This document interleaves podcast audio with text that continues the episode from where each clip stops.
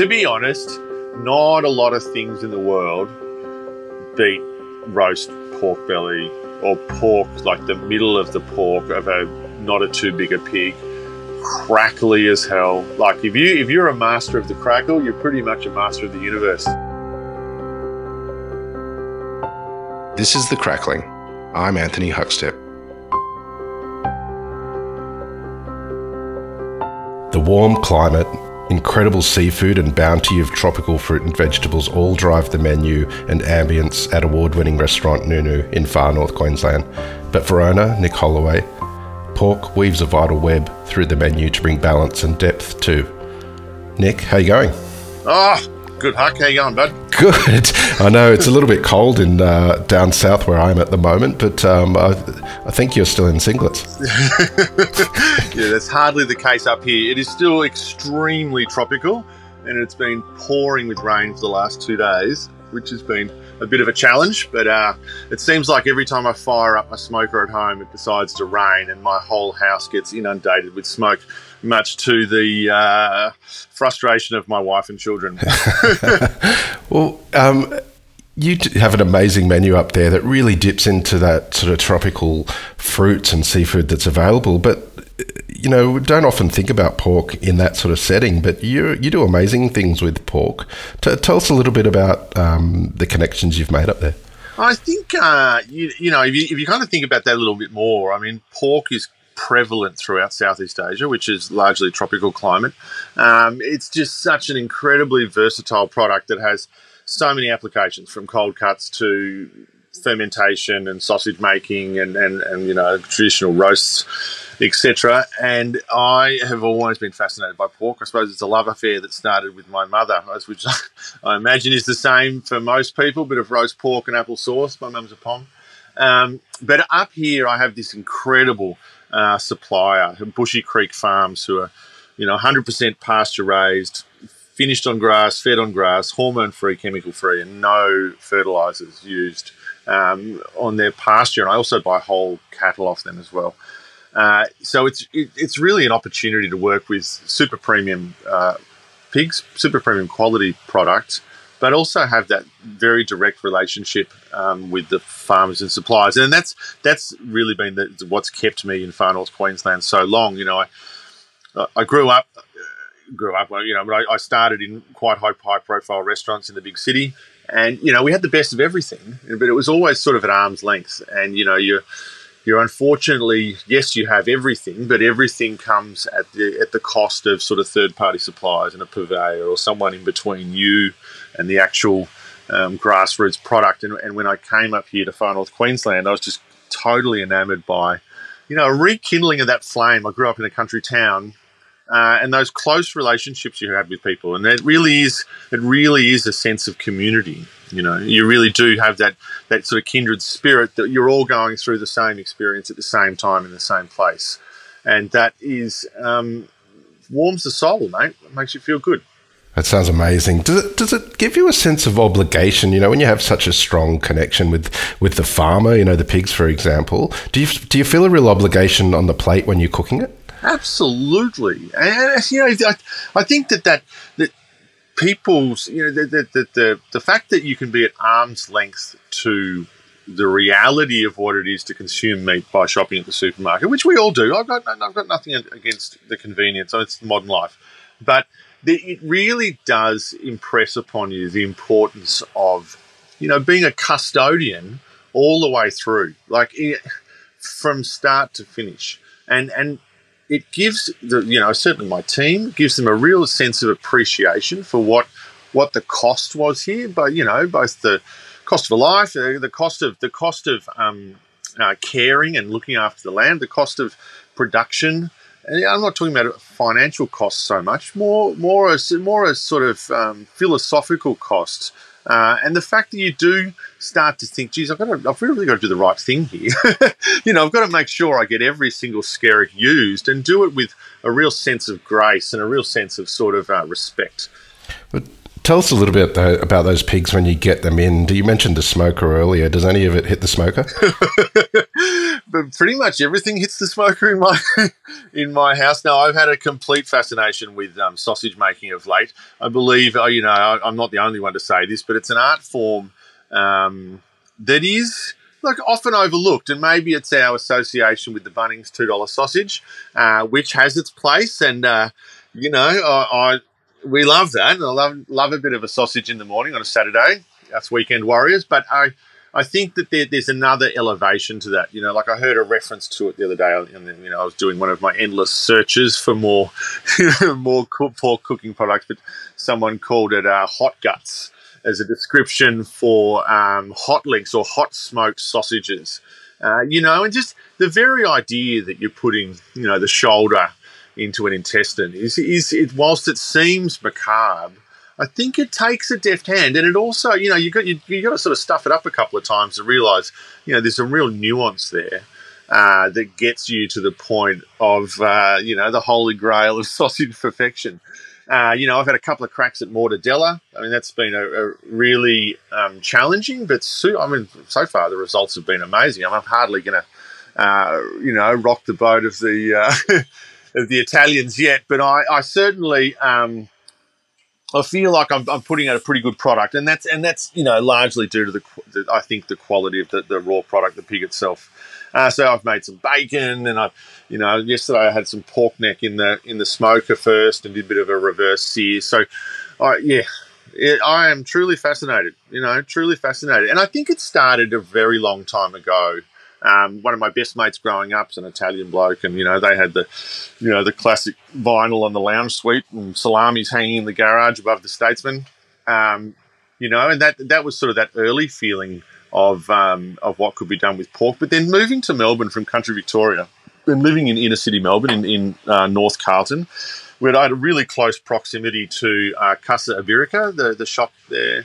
Uh, and in those days, Angel was making, or I don't know how to say the Spanish uh, pronunciation, I'm sorry, but Angel was making that incredible jamon uh, that the whole roof was filled with. And it was such a travesty when he got stopped from doing that. Uh, but the jamon was incredible and then the Italians, obviously, with salami and and um, sausage on Lygon Street. But not only that, I lived and worked. You know, I lived, I worked. I apologize for that. I worked over in Richmond, and obviously had to go past Victoria Street. And the Vietnamese have just such an uh, such a uh, panache when it comes to using pork as well. You know, one of my favourite things in the world is a banh mi, and it's got you know liver pate and uh, cold cut and some almost some luncheon meat uh, which I had a crack at recently for my uh, my daughter's birthday, and uh, you know whip the pork, whip the pork mince, and then and then also put a fine sort of uh, following uh, the red lantern method, bit of pork mince through it, and then wrapped it in banana leaf and steamed it, and that was just awesome. And it actually quite quite easy to do, and you know to dutch up a bit of lunch meat for the kids for the week for their school lunches. Um, it was awesome. what after sort of when you carved your career in, in Melbourne, what why did you make the move to North Queensland, and what, and what was it like for you? Uh, to be honest, you know the the roots of that story aren't super clear to me. I don't really know why. Well, you know, you, you kind of look back and think, why did I move to Cairns? Like I had been here on holiday twice. Uh, I had done no real market research at all. I think it was just that time in your life. You get itchy feet around 27, or I know a lot of people who have. And I do think that a regional life was calling me again. You know, and, I, know I've told this story before, but if you grow up in the country and you're a country kid, there is this, and, and you're a, a little bit flamboyant and creative, it certainly feels like there's a claustrophobia of of country life. That that as a young person, you know, when you're in your teens and your early or your teens essentially, really feels like it's closing you off and not allowing you to fly free. And I moved to the city, you know, went to uni for a little bit, that didn't work out. And I think what attracted me to kitchens was that kind of wild pirate life, the all inclusiveness of kitchen life. Um, and but after some time, there's a feeling, or I can only speak for myself, but the sentiment for me in the city was it was feeling very, very lonely and very kind of um, unconnected. Like there was a disconnect. I mean, I lived in a terrace house, didn't even know my neighbours. didn't even really make an effort. I mean, maybe that's a function of being a twenty something, you know, and enjoying city life. But it just felt like there was something missing. And that something missing, ironically, is kind of getting back to where you started. I mean, I live in a tiny little town that may as well be where I grew up. I say hello to everyone that I pass in the street. I walk my dog every single morning. And we're, we're we are uniquely connected to, to the whole community, you know, and, and that was absolutely evident during COVID. You know, there was this real sense that we were all in it together. And we were connected, and there's there's something that adds something to life. I don't, I don't know. I don't don't have the vocabulary to explain it correctly, but it, it's it is there is something. Yeah, there is something absolutely special about that sense of uh, being connected and, and knowing that you're part of something, that you're contributing, that you're taking, that you're all part of this sort of to and fro, this push and pull of community.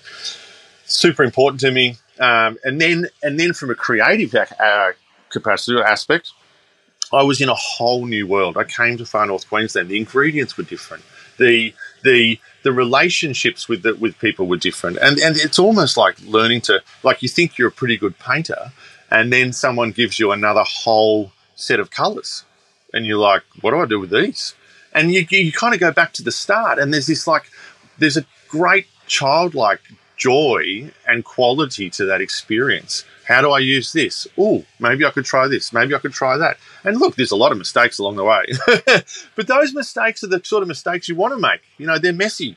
They're they're they're learning. They're just like me trying to make sausages at the moment. you know, like it's not all wins, but you feel like the general trend is you, are learning, and I, I, think that's yeah, that's something that's super important to me. Uh, the development of, of myself, you know, professionally and personally.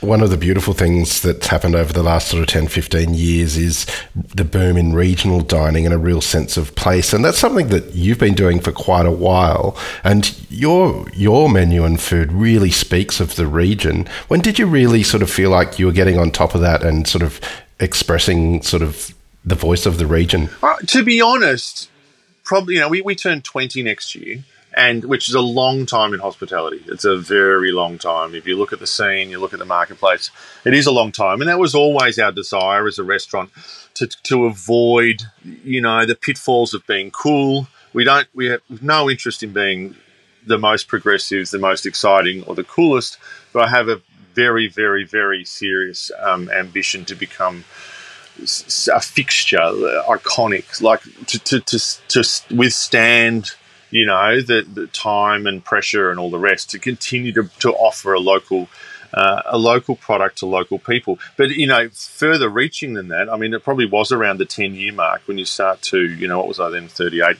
nearly fifty uh, now. So you, you, you start to get a bit of a feel for for who you are, and you're not trying so hard, and you you, you really are just just sort of teasing out that identity. You know, like I'm sure reinvention's possible, but um, yeah, I, I do strongly believe, and then this is something again like really cemented by COVID, that people want meaning. People want meaning in their lives, and meaning is determined by having unique, truly unique experiences. Experiences give life meaning, and we we run the risk, you know, in certain parts of the culture of just reproducing whatever the culture is in every major city, and and and that dilutes and diminishes that experience of having unique experience, like truly unique dinners, unique culture, unique um, uh, language, and and that's something I think is very very important. Australia, uh, you know, we're, we're a relatively young nation, uh, modern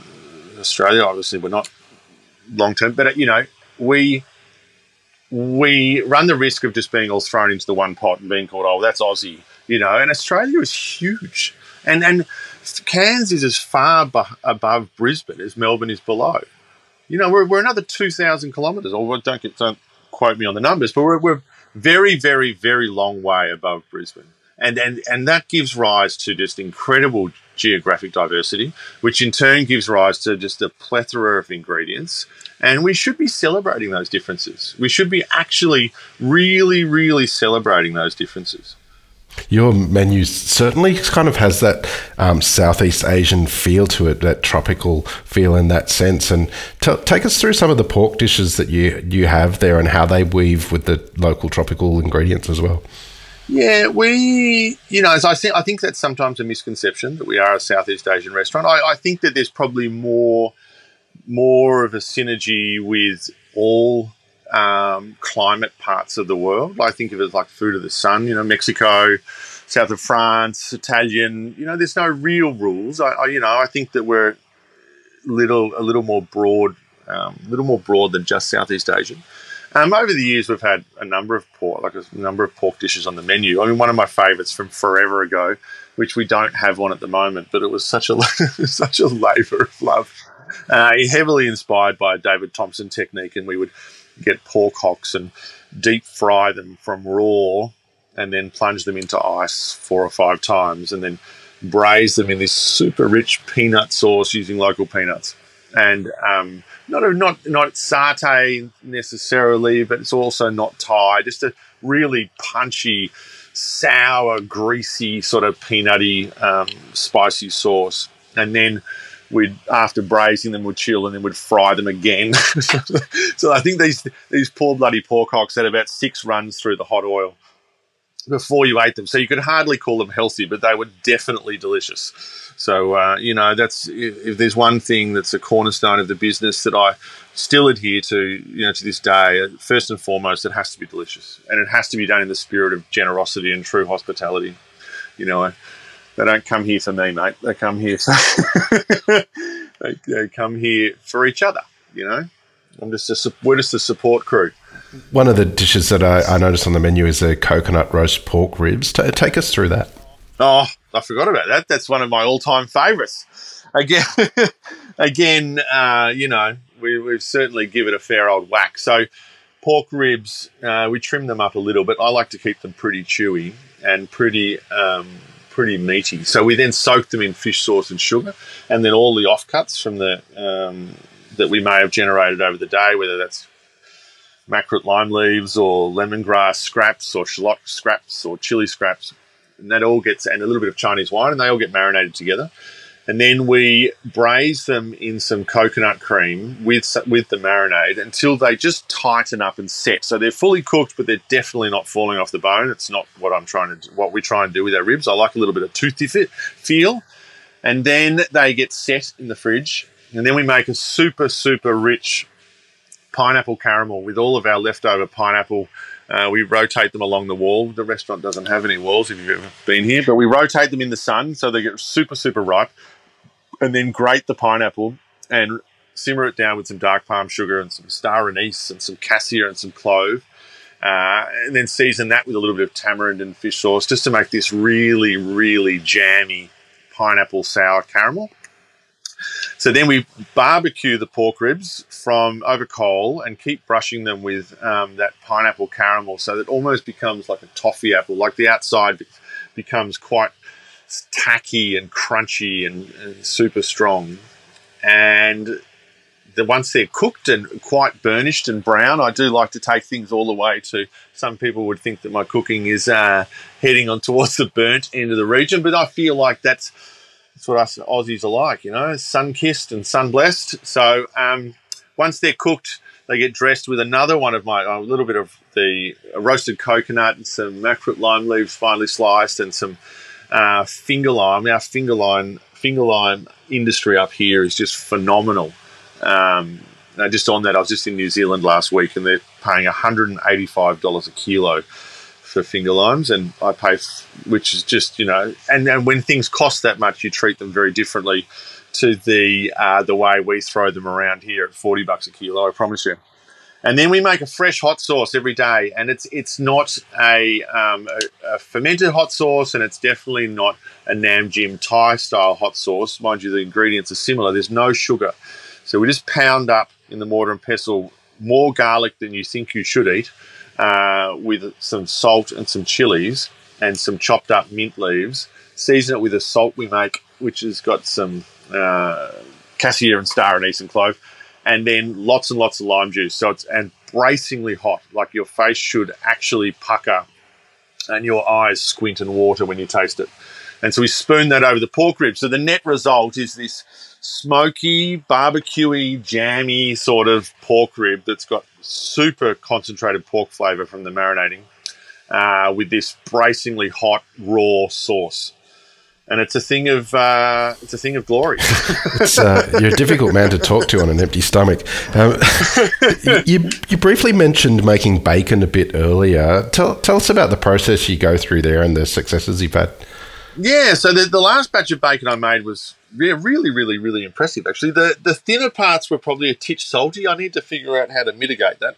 Uh, so using just some uh, some flake salt and some pink salt, uh, just to keep it nice and safe. We are in a very hot environment up here, and a lot of the I, I like to finish a lot of the small goods I make over slow smoke, so they are sitting, um, you know, at low temperatures for some time. So having the pink salt in there is necessary, and then mountains of molasses from the Mossman Mill. And I just I find molasses a really fascinating cooking um, ingredient in the fact that it it's not sweet at all, uh, but it has this just almost like funky, jungly mystery. You know, it's got a, it's got a really quite interesting flavour. And I keep always, whenever I taste it, I pick up those anise notes. It's almost licoricey um, in, in its flavour. And so slathered all over the pork belly that we use. I didn't use the round, the eye of the belly, just the just the belly itself. Um, marinated that for seven days, and then as it cured, and then what rinsed it off and dried it for a day, and then smoked it um, until I got an internal of 70 degrees, and it was absolutely cracking. I mean, burnished, dark, dark chocolate brown, almost this beautiful smell. I mean, I think anise and pork have got, you know, they've got a natural natural affinity there. Uh, as I said, the, the thinner end was probably a titch salty, but I can mitigate that with whatever I serve it with. But the um, the thicker end oh my god, I was just eating it sliced.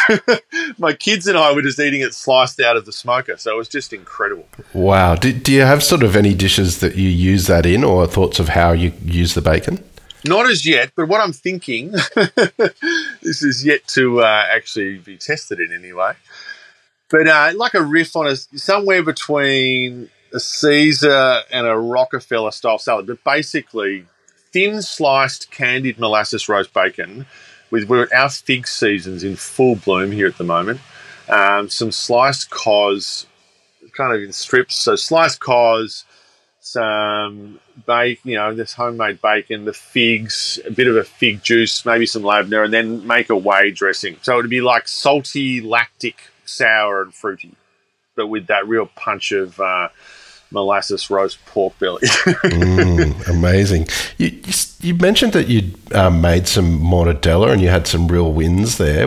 T- take us through the mortadella making process. What's sort of important when you're making it? I yeah. So I mean, it was my first crack at an emulsified uh, sausage. So you know, at first it seems really odd to be keeping the meat as lean as possible, so no additional fat um, so I actually, the first one I used the shoulder and painstakingly, well, two, two or three shoulders, and a fibrous casing, and painstakingly removed all the sinew and fat, uh, but kept back fat off the back of the pig that I diced up and some some raw macadamias, uh, and then whipped, kept it as just insanely cold.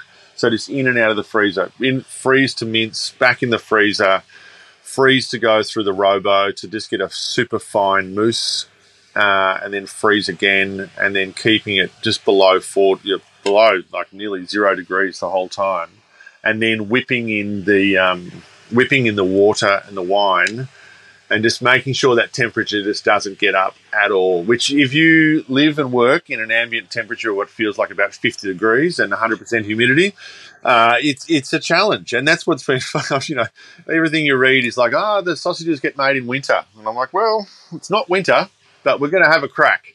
Um, you know, and I think that if you're really doing super hygienic um, and making sure, you know, you're hitting all of those marks with the temperature and then making sure that you're using the right kind of inhibitors to make sure nothing nasty grows, uh, you know, it's all good. It's all good. So my first one, I used less wine and I got a classic mortadella soft baby pink. And I was really happy. Um, it did have, I think I could have done a better job with getting a finer mousse and a little bit of sinew here and there. The second one, being typical cowboy, I added more wine or reduced wine further, uh, and it did give the whole thing a burgundy sort of hue, which wouldn't pass any DOC. but it was delicious and had a far better mouthfeel. It's a little creamier, you know. It's a very special, very special cut of meat, the old mortadella. And then it's smoked for about six hours, you know. And my smoker looks like something out of Mad Max. It's not your, um, it's not your classic smoker. It's made from recycled or upcycled, as we like to say, uh, farm rubbish, farm junk. You know, it's an old LPG tank and bits of wire and you know and, and metal from here and there, but it certainly works. So, yeah. What sort of flavour combinations have you landed on with the sausages? Uh, my favourite to date, and the, my most recent batch, I reckon, are the winner. They're the ones I'll put in the Cairns show. I reckon. No, no, I'm not. I'm not ready for the show yet. But I'm tell you what, I've got my eyes on the prize. Um, I want to be number one. I want to be king of the north as far as sausages go, and the, the, I'm eyeing off all the local butchers. I'm coming for them. I tell you what. Uh, so a really coarse grind of sausage, lots and uh, sorry pork. This Bushy Creek pork, lots and lots of intramuscular fat, a bit of added fat. You know, sitting around that probably thirty percent, 30-70 rule, I'd say. Um, and then krachai, so which has just come into season here in Cairns at, at Rusty's Market. So I got a whole handful of finger root or wild ginger uh, two weeks ago at the market, and it's got that. Geez, it's got a, such a, an exotic flavour um, and a little bit of white sugar and a little bit of white pepper. So almost leaning towards that um, Thai Vietnamese flavor profile, but in a very very traditional um, European sausage. Uh, natural casings, a little bit smaller. I did move towards using some milk powder as a binder, which I didn't want to at first, but it is just milk. It doesn't make them dairy free, but tell you what, it gives the sausage some serious snap. That's and it gives it a oh because before that you know a couple of batches ago I did I did everything the same and had a grainy granular sort of feeling sausage. I was absolutely heartbroken. There's no way I'm going to win the prize with that one. Um, and then did some more reading and found out about using milk powder just to give it using the casein in there to give it a, just a bit more crunch. I love a, a you know a New York hot dog sort of crunch on the sausage. So yeah I'm pretty happy. What's your favourite cut of, of the pig, and do you have a way that you like to cook it? Oh, oh, it's all pretty good. it's all pretty damn good. I can honestly think of an application for every single part of the pig that I love, from the ears to the snout to the tail to the face, the bones, the the the trotters, the shanks. Oh, what to pick, what to choose. I, to be honest, not a lot of things in the world beat roast pork belly or pork, like the middle of the pork of a not a too big a pig, crackly as hell. Like if you if you're a master of the crackle, you're pretty much a master of the universe. You know, there's not not many things surpass. I'm going to tell you what, it's rich, and you feel feel like you push the limits a bit because you can't stop eating it. But when you season super crackly pork um, with a you know nice spice salt, oh my god, and that intramuscular fat's melted, and if you get your timings correct, everyone's got their own methodology. Um, I like to do a heavy pre-salt, a good dry, roast in a very hot oven, and then drop it down. Hopefully, you know, hopefully you don't get any bubbling. If you can do it over smoker in the wood oven at home, oh my god, that just adds another level. 20 years ago, you made the sort of move out of the city and to far north Queensland. If you think back, sort of what you were like back then as a chef and a person compared to now, like what sort of impact has this huge change and, and uh, had on you? Uh, I think it's just growing older. Like you just get more confident about who you are and what you're doing. I mean, if you think of the way, and I'll speak for myself. I mean, as a young chef, you're just always thinking about what you can add to a dish. You're obsessed with what could you add that would further, um, you know, remind everyone of your skill and technique. What could you do to, to further kind of push the fortress so that the brand of yourself? What more can you add? And and you, you said something happens in the middle when you start realizing it's not what you add, it's what you take off. And I don't care if it's music, if it's painting, if it's if it's fashion, if it's uh, they're all the creative arts. It, it's what is is what is the barest minimum required to say the most, you know, and and, and that's it. And that's the that's like the art of living. You just don't. You just start to realize it's not what you're putting on the dish; it's what you're taking off. It's what do you can I just say everything I need to say, and this is just it in its purest form? And then, to me, there's a, that comes back to what does Nu Nu mean as a restaurant? Well, Nu Nu essentially just means nude. It means unencumbered. It means, you know, it means purity. That's its goal. I mean, it's, it's ambitious. I'm not saying we get there all the time, and, and mastery is elusive. And, and the closer you get to it, the more you realize it's fucking a long way away, you know? Um, but but at least you can see it. You can start to see what it could look like, and, and you start moving towards that elusive goal, uh, which is just to be, like I said, pure, nude, and unencumbered. Well, Nick, it's a nightmare to talk to you on an empty stomach, but as always, it's really entertaining. Um, we've loved having you on the crackling today to hear a part of your story. Um, please keep in touch, and we'll catch up again soon. Will do, mate. Ripping yarn. Great to have a chat, bud. This is The Crackling, a Deep in the Weeds production in partnership with Porkstars. I'm Anthony Huckstep. Stay tuned as we catch up with some of Australia's best chefs and pork producers to discover what makes Australian pork so special.